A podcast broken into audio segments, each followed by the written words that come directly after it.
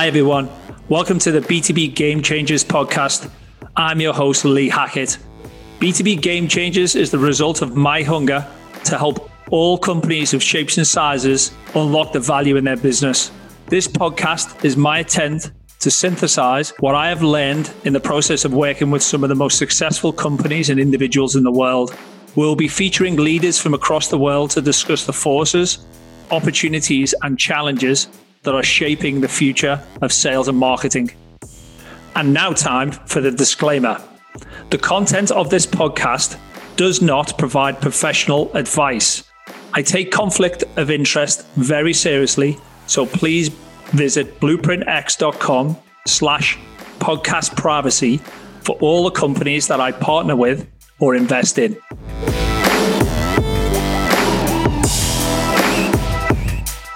Hi, everyone. Welcome to the uh, B2B Game Changers podcast. Got a good one for you this week. Really interested and almost probably going to be a bit of therapy for me, this as well. You know, got Joe Trodden joining us today, josephtrodden.com. Um, we're going to talk about high performance, in particular with teams. And I think as a business owner, and at any level, this is going to be an issue. This is going to be a challenge. It always is, always has been. But the good news is there's experts out there like Joe who are here to help. So as the purpose of this podcast is to get, you know, really interesting people in and talk about these kind of topics and some of them kind of difficult topics. Joe, just want to thank you for joining us today. You're welcome. Thanks very much for having me, Lee. It's uh, great to be here. Cool. So, Joe, look, let's start at the beginning first and um, talk a little bit about how did you get into what you're you're doing now you know working with uh, entrepreneurs and teams to you know to get high performance? The, the short story is go through go through school do quite well go and do a law degree because i wasn't really thinking about who i am or what i was supposed to be doing with my life just that you get good grades so you go and do sad like law. Uh, so i did a law degree came out did it for a year because all the money was in that and I had a, a wake up about like early 30s just walking into work uh, been the same you know the same route to work and maybe walked it a thousand times uh, and I just thought I, I, can't continue with this. Like, what am I doing? You know, I don't, I don't care what happens in this, uh, in this IT job today. So from there, I'd always been interested in people's heads. I looked at mental health for a while, um, but it wasn't about it became a little not exactly um, just nurturing, but it wasn't about like high performance. You know, it was um, about getting people just back to a place of uh, like a baseline of almost safety, and it wasn't really right for me. I'd always been interested in um, creating change, and business was the way to do it. So the more I sort of explored it, the more it was about people's mindsets, how they operate, and then using business as the mechanism to affect change and bring ideas to life. You know, these were the things that really exciting. So from there, I worked with uh, an accelerator, did a couple of bits and pieces in between, but I worked with an accelerator, which is quite a pivotal change point for me. Um, there was a, a, a guy in there, Jim Duffy, who really opened my eyes to mindset and performance. And from there, I split off and did my own thing. And now I, I focus specifically on a a particular set of entrepreneurs who are going through one of their what I call inflection points, one of their growth stages. I don't typically work with like enormous businesses because they move too slow for me, man. Like I like businesses that are going out and making things happen um, and that build teams, which is you know part of the conversation that we're going to have today. No, definitely. What made you go on your own? So, you know, working in an accelerator, and, which is, I guess, a lot of kind of entrepreneurs and startups and fast moving businesses. And then what was the lead to go and do it yourself? Do you know the, there was a, a, push because we were supported by a bank, um, and honestly, it was great. The support they gave, fantastic. But then they took the accelerator in house, which made a lot of sense, so they could align it with their own objectives and KPIs but I just don't work well in large organizations, you know, because of the, like I say, the pace and things happening and the, you know, you need a, you need a fingerprint and a lock of hair to change a, a color on a document or something. You know, like it's just, I, I get it. And uh, you need to do that at a certain level, but it's not for me. And I've always just had my own vision and my own way of doing things. You know, I really like to take a hundred perspectives on something and then create something from that, you know, to stand on the shoulders of giants. So really it was about I want to work with a certain set of, of people, and I want them. Uh, I want to use certain tools and methods and ways with them. And to do that, you've you know you've got to strike out on your your own. You know to do it your own way. So I've always had that drive to create my own thing. Um, but the best way for me to do that, I've found, is through working with entrepreneurs to to do their thing. I wouldn't actually class myself as an entrepreneur because I'm not trying to build like a, a, a, large organization. I like the agility and the multiple different scenarios and arenas that I get to operate in. Um, but yeah, you can just choose your own path, the same as any entrepreneur can. Yeah, no, definitely. And I think that there is a, it's interesting, there is a stark difference between a big business and a smaller business. But it's interesting because I, I read a lot of books and I know you do too. And over the last 10 years, what I've kind of noticed is a lot of the, bigger businesses are trying to use the methodologies that are, have kind of been born in startup businesses and and then trying to take that kind of template and plug it into a big business is is really really different difficult and we see that all the time with our clients right in, in terms of that whole machine is just a bigger machine a bigger challenge and, and often dressed up as change which is that word change which i hate right? And change management uh, in particular, because it's so generic, meaningless. You know, it's kind of been a trash can for kind of everything in business. And uh, so I want to explore that more. And I also want to explore the tools, right? Because I think that's unique about you. We've known each other for a while now, um, but it's also unique about your approach. I think um, in this industry or the industry that you're in, right, in terms of uh, consulting around change and teams and high performance, there's too much talk and theory and less practical, right? And and and that's definitely something about this podcast is we want to make it a resource where it's really getting practical and exploring some interesting ideas. Um, so look, let me let me start by uh, I, in my own experience, right, in terms of um, because uh, we could, I was thinking about, you know, where should we start with this topic because it's huge. But in my experience as an entrepreneur and a business owner working in big businesses, small businesses, um, and I like both, uh, but I am definitely a more of a, a special forces type CEO, right? Small teams, and and that's my definition of a team right, is kind of a high performance special forces. That's what I want to be. That's what I want to develop and grow. Uh, getting there is the difficult bit. And I think from my own experience this morning, I had a team meeting, and I won't go into too much spe- specifics, but I think it's it's a very very difficult thing to do um, because it is about mindset. Um, it is about understanding where everybody's at and understanding some of the challenges. And, and one of the things I'm really keen on and explore this topic of transparency, right? And I want to get your view on that. And, you know, for me, that's a fundamental piece of the jigsaw, but a very, very difficult thing to actually do in practical terms because of the way we work. So can you talk a little bit about that and transparency and how it, you know, how you use that maybe in in in, in what you do with your clients?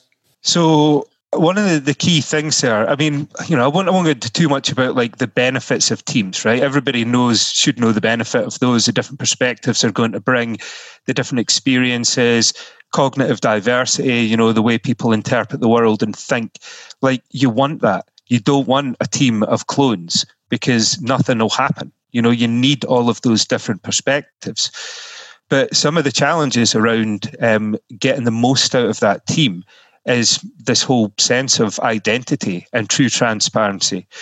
So if you look at the thing that um, Google talked about in psychological safety, you know, that a team should feel this psychological safety, that they can voice things, that they're not going to be um, attacked, that it's okay to admit mistakes. Like the theoretical premise of that, yes, I 100% agree with, but that is incredibly hard to actually implement. Because what you've got is people's sense of identity around a table. So I often ask about like who are they who are they bringing in? You know, who's who's the person that's coming into this meeting and what is on their agenda?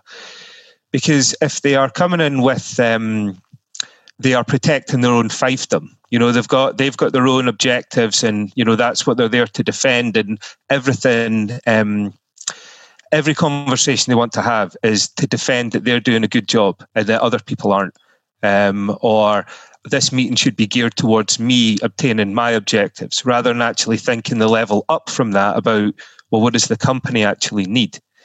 So you've got this sense of identity that comes in. Of course, the power dynamics as well. I work with growing companies, and um, there's, there's a group typically of what I call the originals, who are the ones, and they call themselves that as well. Um, inadvertently, inadvertently, it's the ones who've been there kind of from the start. And then that seems to confer some sort of unspoken uh, length of tenure about, you know, what how much they can challenge in their position. Not even it's not even in relative to the hierarchical structure of the organization or experience or anything like that. It's this length of tenure thing. So you've got this group of originals and then it's trying to integrate the new people into that. So you've got like all these various identities that are flowing subconsciously even into that dialogue so when you're asking people to be transparent you're putting all of that on the table right you're saying, what's the fear that you're bringing in here? What's the thing that you're trying to protect in your identity? Like, who are you around this table? And they are very difficult questions for people to, to want to answer. You know, that takes a massive commitment to say, yeah, I do actually think because I've been here longer than you, I can overrule you. I mean, nobody's saying that, right? But it's the stuff that's happening under the table. So this is why transparency is quite hard. Um, but it, it can be done if you get people to commit.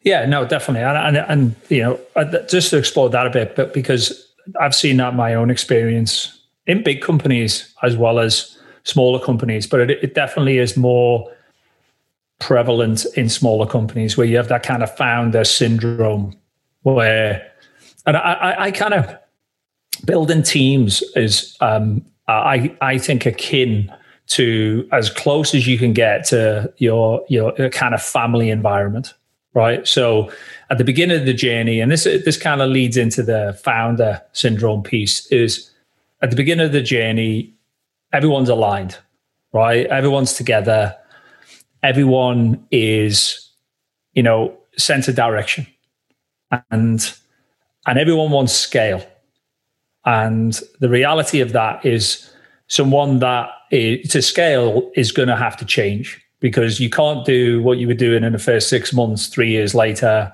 five times as big.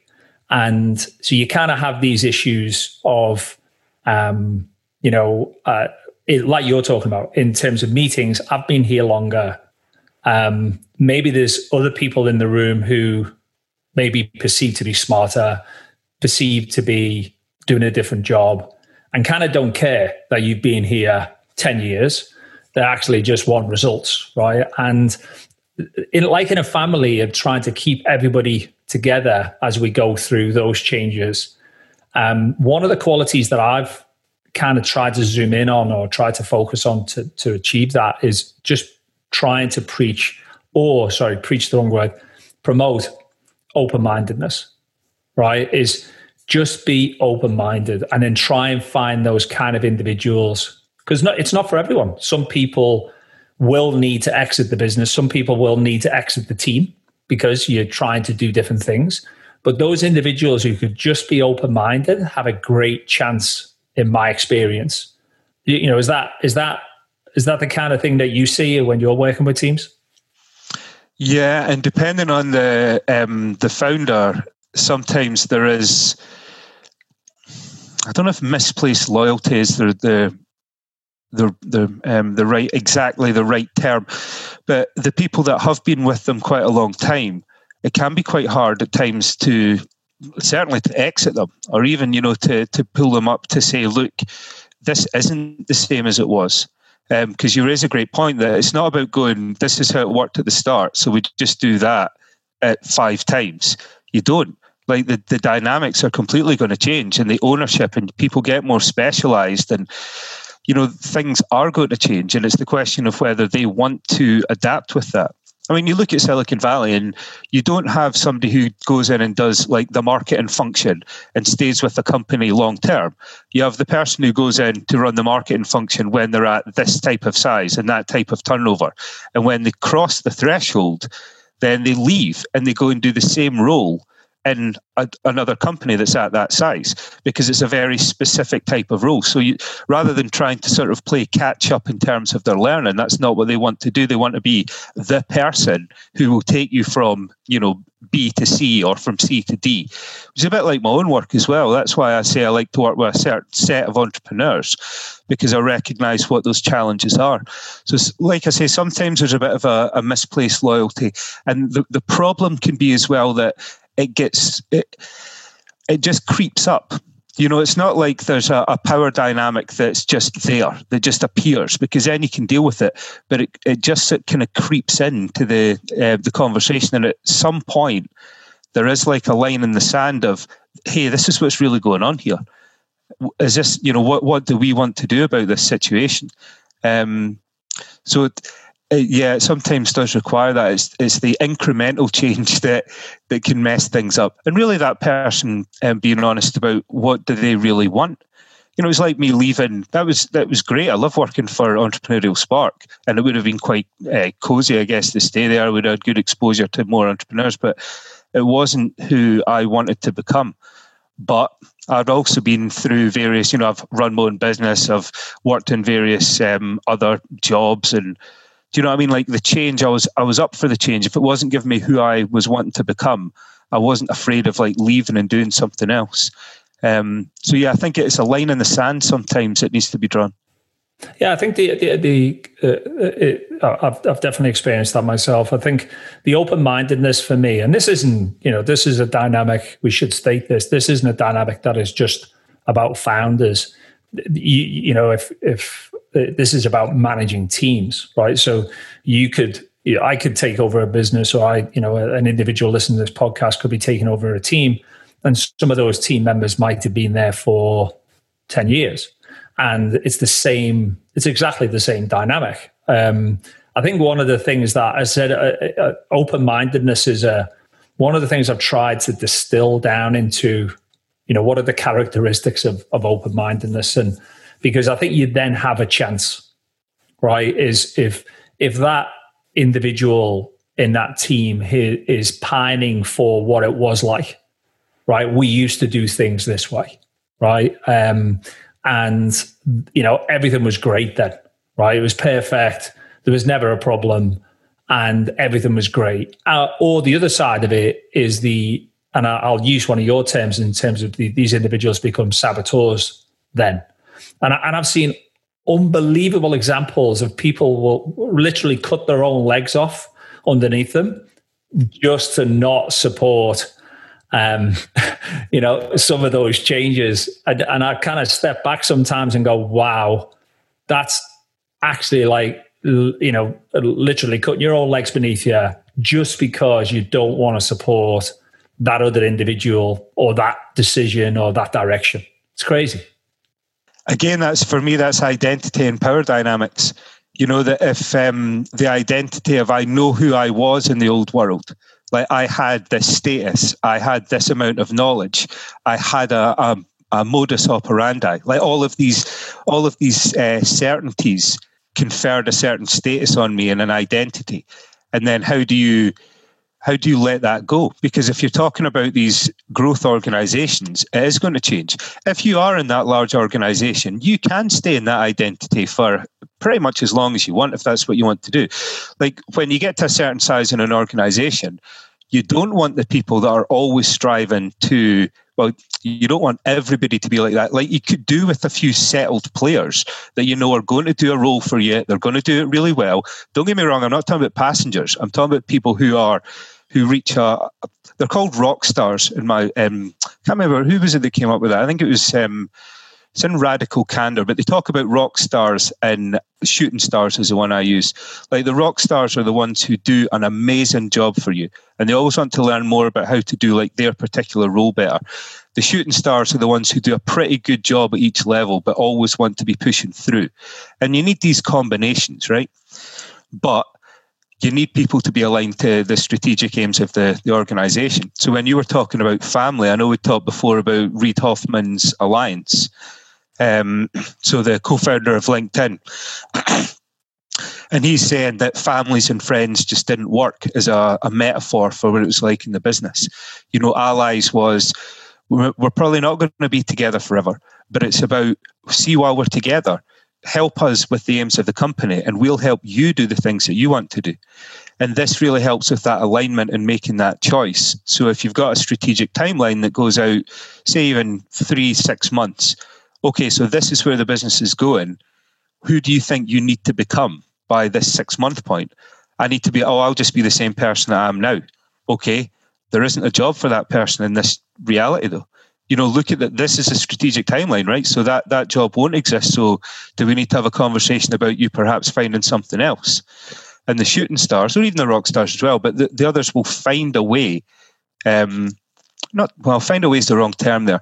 The others will want a way that they can develop you know, if you create that culture of that perpetual development, they're looking at that alliance timeline going, yeah, I can be better at public speaking here, or I want to learn more about management, or even that skill set, you know, that technical skill set.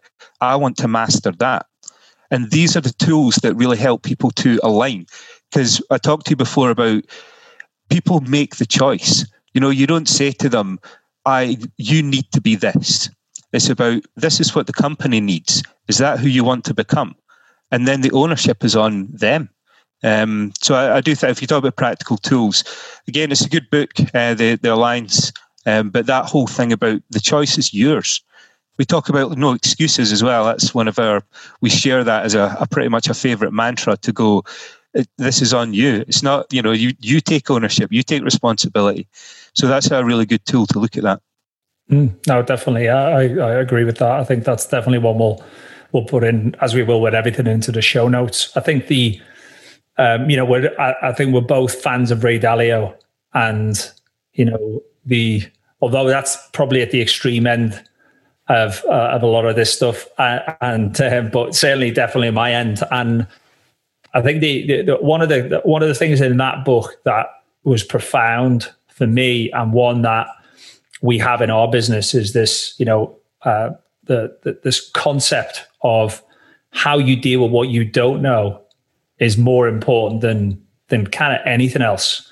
Um, and that it, it, that's why it keeps coming back to me to that. that it was a definition of being open minded, right? Is uh, I understand that in this team, and as I said, this team could be a board or it could be a, a marketing team or a sales team.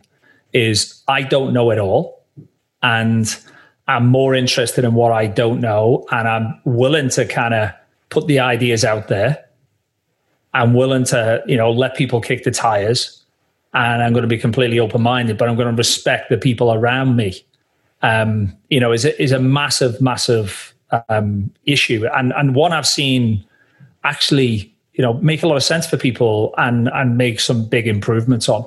Um, so that's definitely one that you know people all show also should read as well uh, principles if you if you really want to get into the uh, the hardcore of this stuff and and uh, as you as as you know. Um, but but transparency in particular is a topic is it, it is a and I've talked to you about this offline but it is a culture.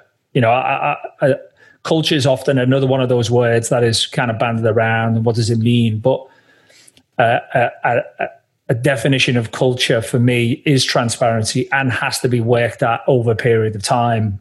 Um, it isn't something that's going to happen quick, and I've I've experienced that in my own uh, businesses, and also transparency with customers, transparency with your partners, all of these kind of things. It's a it's a philosophy rather than just a statement.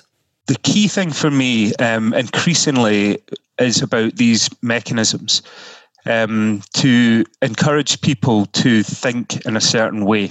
So if you look at A.G., A.G. Lafley, so the CEO of Procter and Gamble, um, Playing to Win is his strategy book.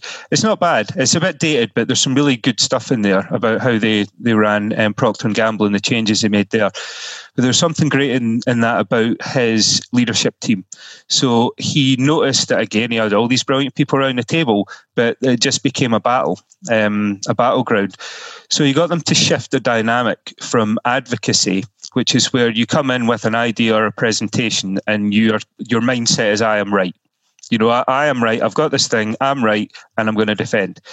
To what he called assertive inquiry, which was this is what I think is the right thing, but I'm probably missing something. Can you help me to see what that is?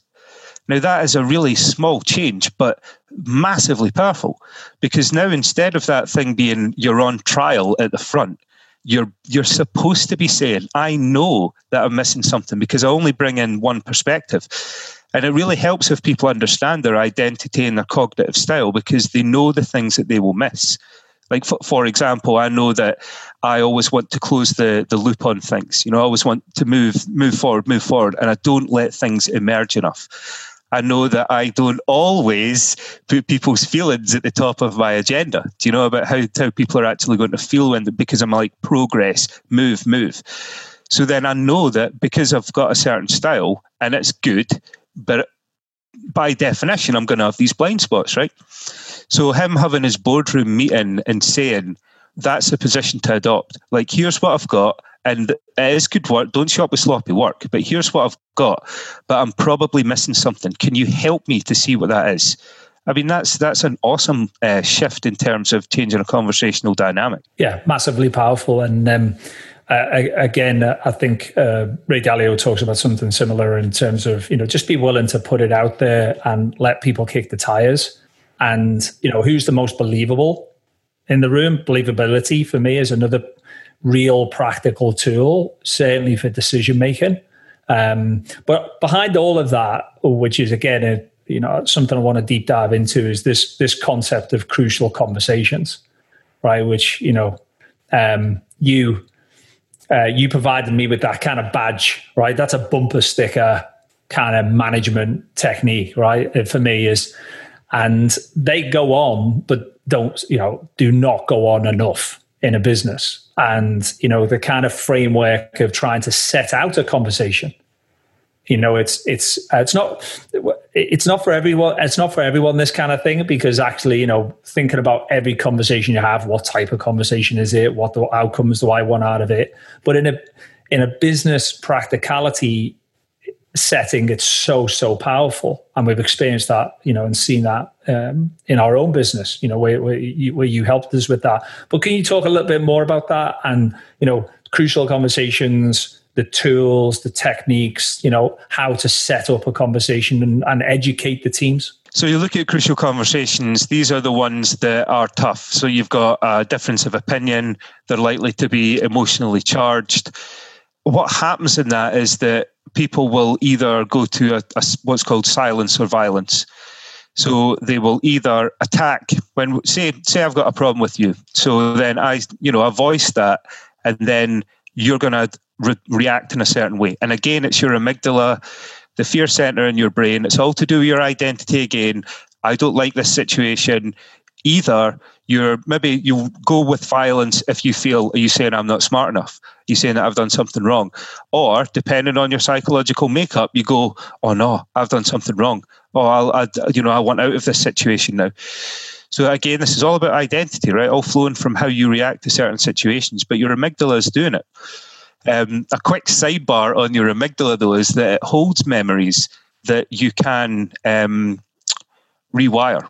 So, like your amygdala, if you think about public speaking as an example, people are terrified of that. You can't just say, well, I'm just not going to be terrified of that anymore.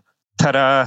Like it doesn't work like that. You need to put yourself in that situation like repeatedly, which is what um, Ray Dalio is doing with his company, right? He's repeatedly putting people in those difficult situations, and then you either adapt to that because you want that, or you leave because it's just the, the you know the psychological load of that is too much for you. So you have to be a particular type. But so you've you have the difficult conversation, amygdala flares up, you will attack or you will withdraw, and then you'll typically either try and force a point of view so you don't get any commonality, there's no ownership, it just becomes about a hierarchy, or you dilute what you're going to say so you don't really make the point, but you're like, well, I had the conversation though, you know, it didn't go exactly the way I wanted. So the key thing with that is about narratives. Um, first of all, agreeing that, look, if we are going to make progress, we're going to have to have difficult conversations, right? The motive is the important thing. If the motive is I am going to get one over on you, forget it. Like you're I don't want you in my company anyway, right? If you're, you know, if it's all about just trying to score your own, keep your own scoreboard. But if the motive is we've got a common goal, and again, this all comes back to the framework, the strategic framework. We've got a common goal that we're trying to get to. And this is the story that I've got about what's happening at the moment. Not here is what's happening. Here's what you're doing. Here's this situation. You know, I, my objective reality is now yours. We've got the difficult um, scenario that's happening up. Here is my story. Too often, people will give an opinion without the narrative. Like an opinion is an endpoint of a thought process. So if you start talking about opinions, it's, it's just another battleground. With crucial conversations, you're saying, we've got this objective we're trying to get to we're going to have a difficult conversation, like to prepare you for that. You know, we talked about that framework that we were going to use. I feel that we've got a level of trust where I can use it. And you might not like what I've got to say, but I feel it's important. Here's my story. Not here is my opinion about you. like, here is the story that I've got and why I think that's going to cause us problems on our roadmap. So, you know, that, that we have this dysfunction in the team. And if we don't have people aligned, I don't think we're going to be able to, you know, approach that customer in the right way because it will depend who they speak to. So I don't think that team's well uh, trained enough. You know, I think we might have a, a problem there. Don't say that about my team, blah, blah. No, then it's about, okay, tell me more about that. What's your story? And then you come at this commonality at the end the key thing with that motive is so important, man. Honestly, motive's so important. And that's back to identity that if you're there to just protect yourself and your fiefdom and your identity, your sense of self, and you will do that at a subconscious level as well, that's going to be really hard to do. But if you can follow a framework and get people to agree to things like that, um, it, it's, yeah. It, what a difference it makes. I mean, I do it. You know, we, we've had that situation where I'm going, look, we need to have a crucial conversation. And the other person knows exactly what it is. They know that my motive is sound, that I've got the best interests of the company and them at heart, but it's going to be something that might jar with them. But we're ready for it. We're psychologically prepared, and we know we're going to try to work to this uh, common outcome at the other side. So again, yeah, it's a really it's a great book, um, great framework to use. Definitely one for the show notes. Yeah, definitely. I think the that that that you know, the, if we while we're talking here, while you were talking, I'm thinking how how many businesses really focus on this area, and it's you know uh, virtually none. And where this is what it's all about. You know, if you obviously I, I have a bit of a background in sport, and if I go into you know the professional arena of support of sport, I know what my predominantly know what my end goal needs to be, right? Um, if I'm an Olympic athlete, I know I might have in four years, I might have the Olympics. And I've got to kind of got my moment in time and I'm to work back with my trainer what actions I need to take. And in a team environment, it's the, it's the same thing. And you have exactly the same characteristics, you know, the kind of dressing room after the match, you know, is often where a lot of those cru- crucial conversations will go on but in business, which is kind of the same process, the same methodology, these kind of things get don't get said. Right? They, you know, we may have, and that's hard, you know, do we have a clear goal, a clear outcome, a clear strategy? Then once that's in place, it's okay, are, are we working towards that collectively? Which is absolutely crucial. And then is every decision we take off that part of moving us forward towards that outcome. You know, you and I are a fan of OKRs, which we we I'm actually going to do a podcast in the next few weeks with someone on OKRs and that align back to that. But these things are very, very difficult and time consuming. So it's kind of no surprise that virtually no time in businesses gets spent in this area, but the impact is huge, absolutely massive. Sure. I mean, it's this thing of well, how much groundwork do you want to put in? Like this is this is another challenge around conversations um, and working in teams. First off, that that point there about the alignment. If, you don't have that, you can forget it, right? If you've got to have the team all going, like your leadership team should be able to tell you what the strategy is not like I, I as a CEO can present the strategy, right? Say you've got a leadership team of six, everybody should be able to give that presentation. Okay, they can use the PowerPoint, right? They can use the notes, but like everybody should be able to explain what that is and why, you know? Because if you don't have that, then when you do run into things like the difficult conversations, you can't point to anything objective. You can't point to the OKRs and go, yeah, but look, that was, you know, we we're, we're trying to hit this number. So the story I've got in my head is if we continue on that path, I don't think we're going to be able to do that. What's the story that you've got? Bang. What a totally different conversation that is to you're not doing your job properly. You know, yeah, but I am because I'm doing this, and here's the, you know, here's my sales target, or here's my whatever the, the target is that they're working towards. If you can't always pull that back to here's the main strategy, and here's my narrative about how we're going to we are off the thing that we agreed i'm pointing away at the wall here the thing that we agreed that we were going to do. Like that's not that's not up for debate anymore. We've had our debate around that strategic timeline. That's what we're doing so then it's the, the conversation about and my story is this what's what have you got i'm probably missing something what's the thing that you've got totally different conversations but it's about it's about giving people those tools and everyone uh, subscribing to that way of working. Um, and that's got to be explicit. Yeah, that's that. But that I think that's the key is is um, you've got to give people the tools. You know, in my own experience and working with clients, uh, working in in businesses and and and in the and in all of the best circumstances, there's been a relatively detailed, and I like detail, um, I've become to like detail. Um, a relatively detailed, let's say, strategy, operating model, whatever you you kind of want to call it, uh, plan, sales plan, marketing plan. Uh, get it ninety percent down the line, right? I think that's the leader's job, right? Put something on a table. Be willing but then you're going to get you know once you get put it on the table you're going to be called dictatorial but that's you know part of the um, you know part of the the kind of circumstances. And say right let's kick the ties of this. As you said right let i i, I don't know it all right? I'm open-minded but this is what i think we should do. And then get that alignment around it and then provide people with the tools. So you've now got the strategic plan in place now let's provide people with the tools to not be threatened every time, you know, uh, something comes up in regards to, you know, sharing numbers or sharing performance or looking at someone else's performance. And then it's a, as I said, that amyg- amygdala comes back at you, instantly hits you, and you go into that kind of threat mode. And, and that's the that's the key I think from a because uh, you know the in my own experience I've seen individuals personal development um, who have, you know, want to learn, reading books, thinking about these things consistently, but there's very few of them. So at a, at a scale, you've got to provide those tools. It's absolutely crucial because CEOs or leaders are great at expecting things, people to get it, right? And I've experienced that my own career. Um, expectation management um, or expecting that people just to get it um, was was definitely one of my um, philosophies at the beginning of management, and I learned the hard way there. But let, let, uh, before we get into the tools, because I want you to talk about some of the practical tools that we're talking about here. What are the kind of concepts that uh, the listeners can kind of you know do more research in or reach out to you on because the, this is where I think it, it becomes really valuable because it's it's easy to wax lyrical about this stuff over and over again. But what are the practical tools?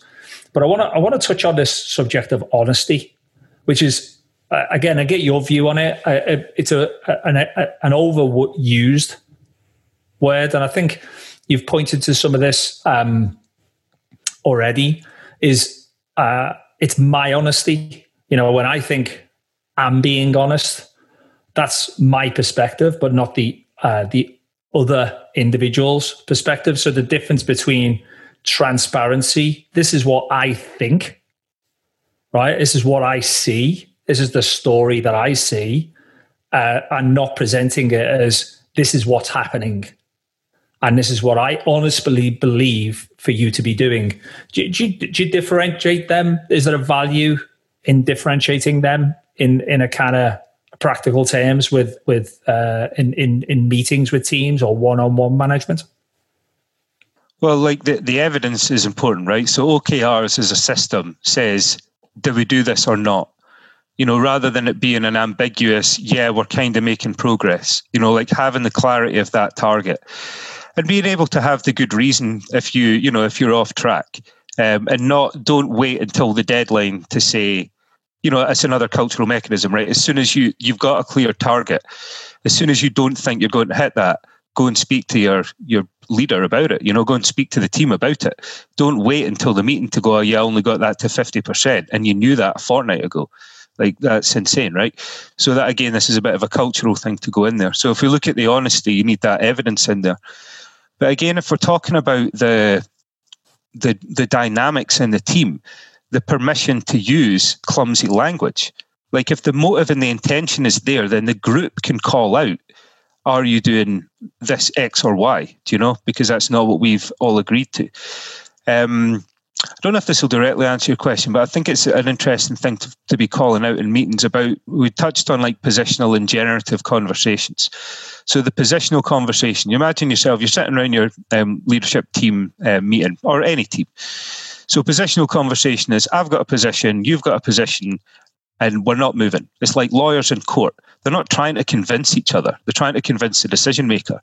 So if if you're having a positional conversation, and that's you know you need to have those at times, just call it out for what it is, and not let's you and I have a debate for an hour, and at the end of it, we'll just you know no one's moved an inch. We're just in the yeah. trench I've, warfare. I've had I've had exactly that this morning, right, in a meeting. Yeah, yeah, but you can then you can call that out if people know that's what that is.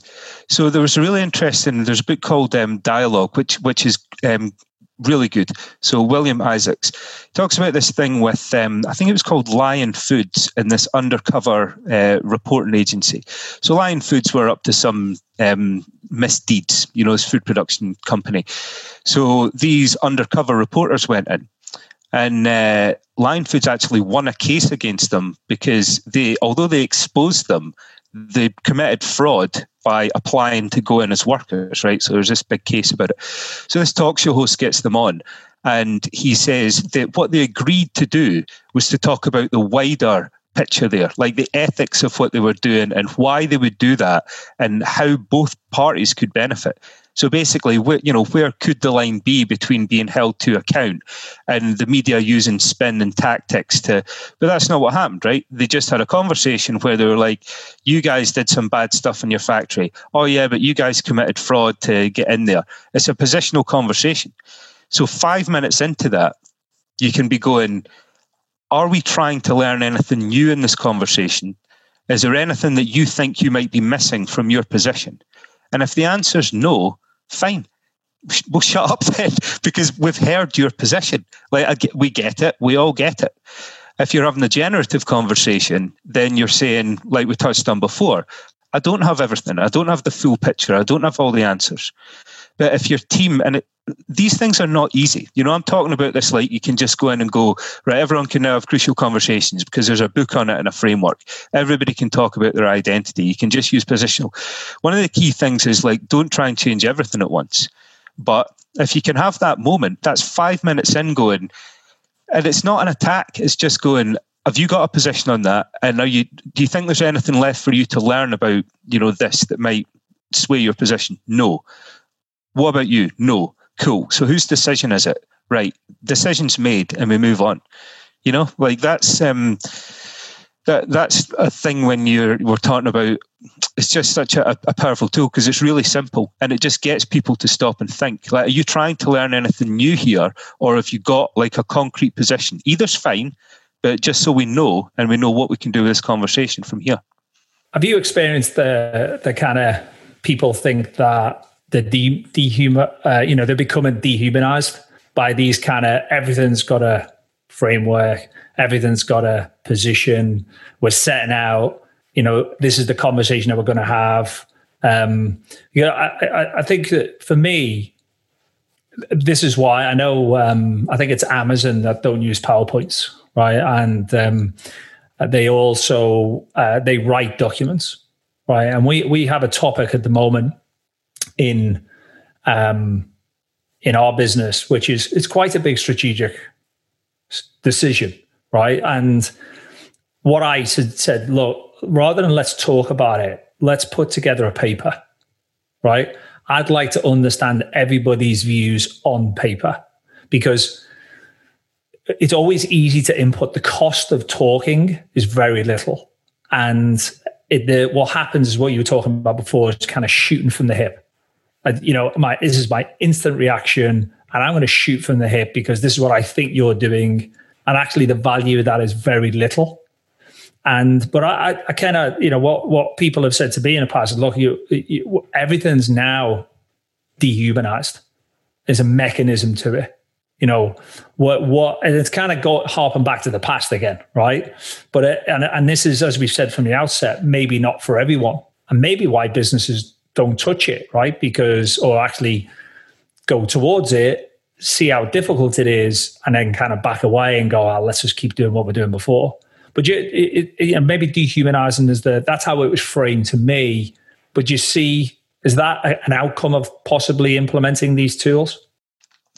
I get I get the principle, and I think um, again, if you look at a large organization, like they're so afraid of somebody saying the wrong thing to the wrong to, to somebody. Do you know whether that's because there's the politics are are there, um, whether it's to do with the fear that there'll be a, a case against them for you know some i mean look look at bridgewater right so if you look at bridgewater and you've got people on ipads noting down live feedback while somebody's talking. And by the way your meeting's being recorded so that everybody can like watch it later and give you feedback on it. I mean i don't know what their hr uh, policies are like right? But th- that's what people have subscribed to. Um, so it, it would depend on on the culture. I think that the when you talk about like the dehumanizing, I do understand that. And when I talked about my identity before, you know, I'm like, yes, a framework. Now there's a structure that we can think in and operate in. Magic, magic hour. Um, it can happen, but you also can. It's quite difficult unless there is like a name that you can give to something. Like there's a thing that if you can't say it, you can't think it you know if you can't actually give it a like this is what this situation is it's just a really difficult abstraction to manage so it probably is a bit of a blind spot for me in terms of when you say the I understand what you're what you're getting at there with like, oh right, everybody stop. We're having this type of conversation now, so here are the rules, and you know everybody subscribe to this.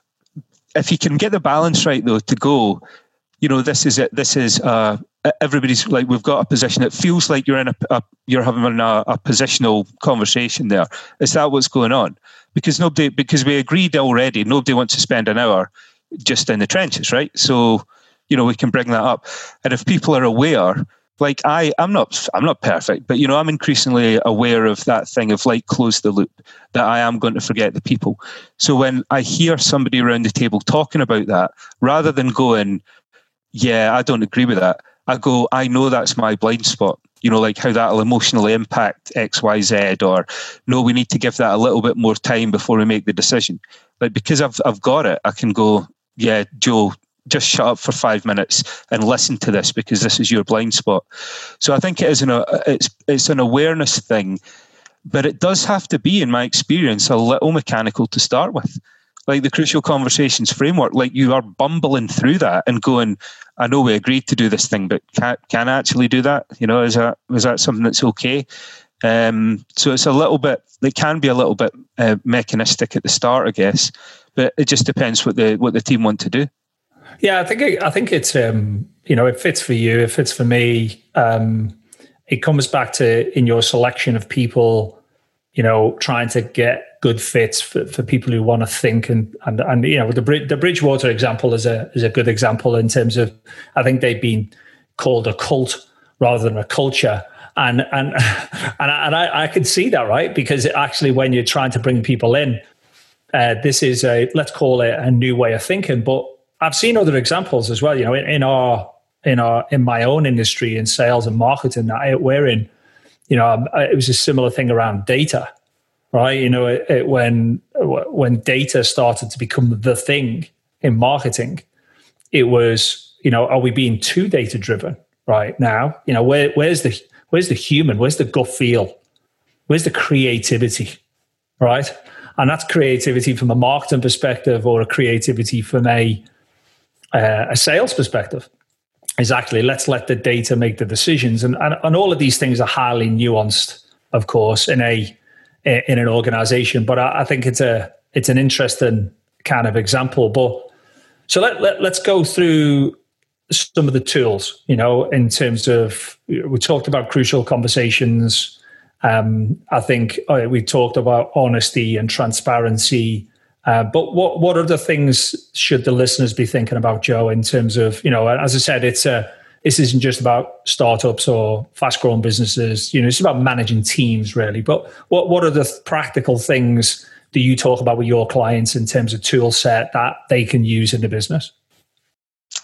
Um, well, the first thing, if you look at that identity, I'm a big fan of Myers Briggs. You know, again, it's one of those things. Some people are into or or not, but see as an introduction to just appreciating not just yourself but your opposite.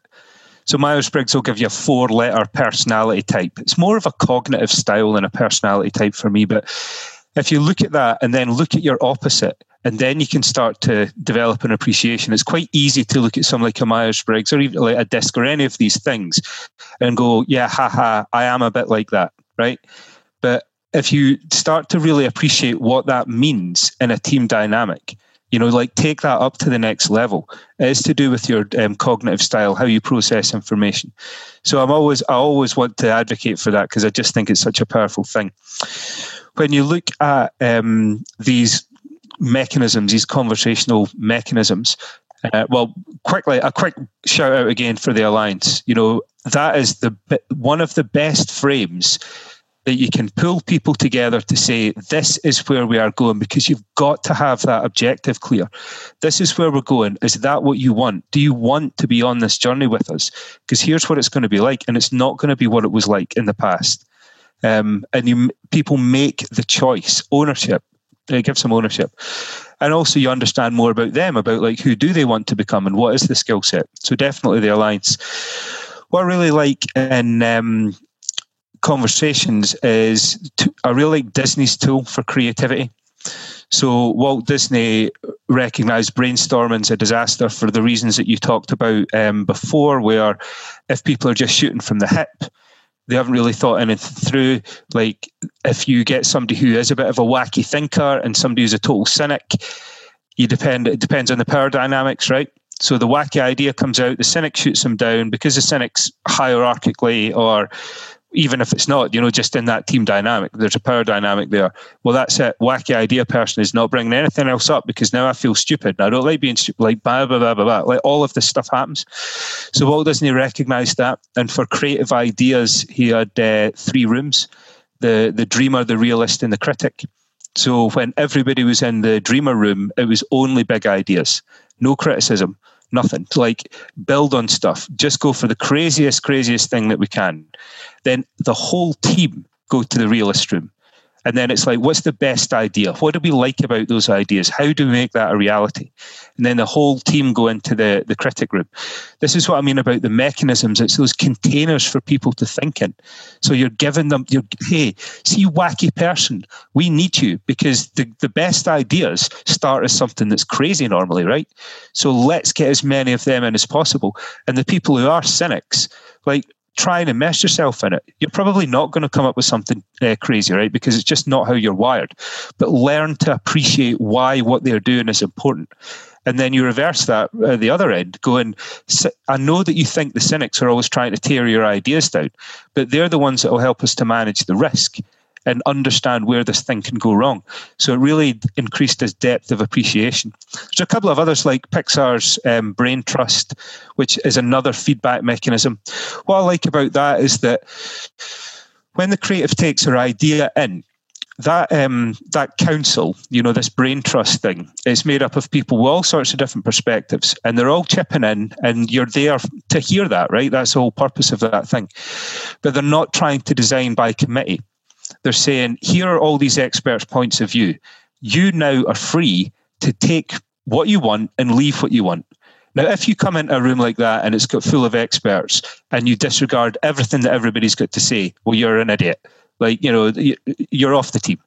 But there are things that you'll say, that doesn't sound right. Mm, that is a good idea. I'd never thought about that. And it opens you uh, your thinking up and it encourages that level of challenge, but you leave with ownership.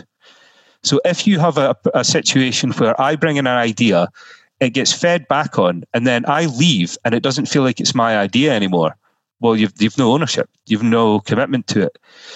So that I think that's another good tool. Um, and these are all dependent on the context. You want to encourage that creativity. You want the wacky idea. Use Disney, but be mindful at the end of that process, you could end up with nothing because you could take an idea through and the, the, there's just not enough in it.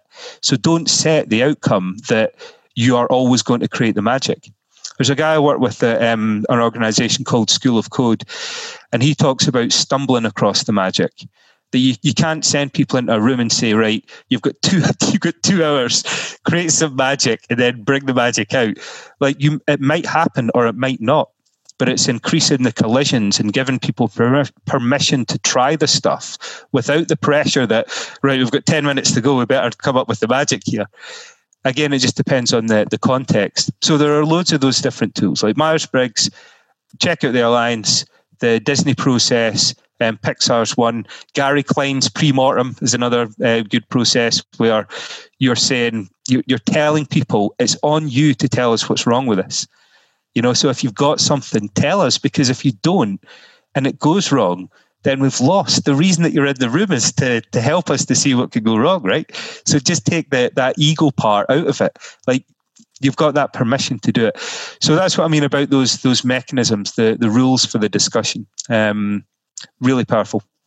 Yeah, no, completely. And and um, everything you mentioned there resonates with with me in one way or another in terms of. And I, as I said, it, it, uh, if I think about the high performance teams that I've worked in, they've always had characteristics um, of of some of the things that you mentioned there. I think the great thing is today is you don't have to rely on your HR team to uh, to kind of come up with this stuff. This is stuff that's available, books, you know, people like yourself um, that you can learn from. You know, these things don't uh, happen by accident. There is a, a perception that business is a almost like some sort of ongoing party that everybody turns up every day and it kind of all happens and it's fantastically easy. It's not, it's hard.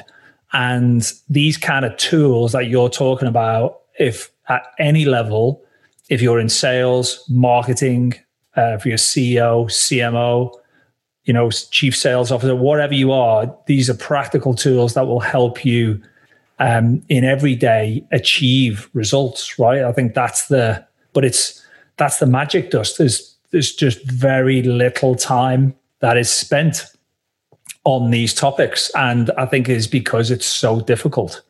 Um, uh, because you know people uh, the most important thing in business, but also the most difficult thing in business. But we actually, as you know, as business owners, spend a disproportionate amount of time on other stuff, which is crazy, right? So, I think hopefully this kind of podcast, and that's why I wanted to get you know people like yourself on, is where we can actually talk practical steps, practical tools. Um, but Joe, look, it's been great. Where, where, where should people reach out to you if they want to know more about these tools? Obviously, you mentioned them. We'll put it in the show show notes, and we'll, we'll provide links. But if they want to reach out to you and talk to you more about this kind of thing, um, where what's the best way to do that? Uh, they can find me josephtrodden.com um, and on LinkedIn. Um, I think I think I've got Joe Trodden on LinkedIn. You know the benefits of an unusual name, right? Uh, but yeah, so LinkedIn, LinkedIn's my my, my key channel. I put um, things there as well. But yeah, the, like the, the the key thing is um, people subscribing to this type of stuff Like we're going to do this work, and we're not going to skirt around the edges of it. Um, when you talk about the time, you know, it's Abraham Lincoln's thing. I can't remember the exact phrasing, but you know, if I had eight hours to cut down a tree, I'd spend seven and a half hours sharpening the axe. And Einstein's the same thing. Like you, you would spend ninety percent of the time working out what is the problem, and ten percent on the solution. So it's it is about how much time people are uh, willing to give this. Having people that want to do it and it's not a witch hunt. It's about your own development, right? So about having the people that want to do it first, having that alignment, and then the team going, let's let's make sure we spend time working out what's going on. Because if we get that right, everything else will flow from it. Yeah, completely. Well, we, we you know, the, the topic of this podcast was high performance, and it's a it's a word people bang around a lot, but actually, this is the kind of ingredient um, if if you and this is what helped me in business is I'd worked in another industry which was all about high performance and achieving a result, and these kind of things, although they although they may been talked uh, called other things or talk you know called um, or other techniques or other tools, this is what it was all about. And I think um, so. It's a definition of of high performance, but it's hard it takes time. You have to be unbelievably patient as well, right? Because this is, uh, you mentioned uh, Myers Briggs, right? Now, that's a great example of this stuff, right? Is this kind of thing, people do it once every two years, right? Produce a report, send it to, the, and I've done this as well, send it to the individuals, have a workshop, and then nothing else, right? And but we expect a result and an impact, or and then we kind of go round on a hamster wheel. And in our own business, um, in businesses that I've worked with and work with now that think and focus on this stuff and put the time behind it, um, they get huge results, massive, massive, uh, you know, performance increases. But be patient, take time, speak to people like Joe uh, because no one's an expert, and you you kind of need that outside lens, and I think that's what Joe does really go really well. So, Joe, look, appreciate it. Um, thanks for taking the time, and we'll do this again and maybe deep dive. Um, and also maybe show some examples, uh, which is um, in some podcasts that I want to do is kind of deep dive into a topic and show some evidence based stuff. So that would be cool. Um, and we can swing back to that in the next few months. Cool, man. Look forward to it. You can find all of this information and more on bluprintx.com, where you'll find high quality show notes and other great stuff. And you can also sign up for my bi weekly update on all interesting things I have found that week in sales and marketing.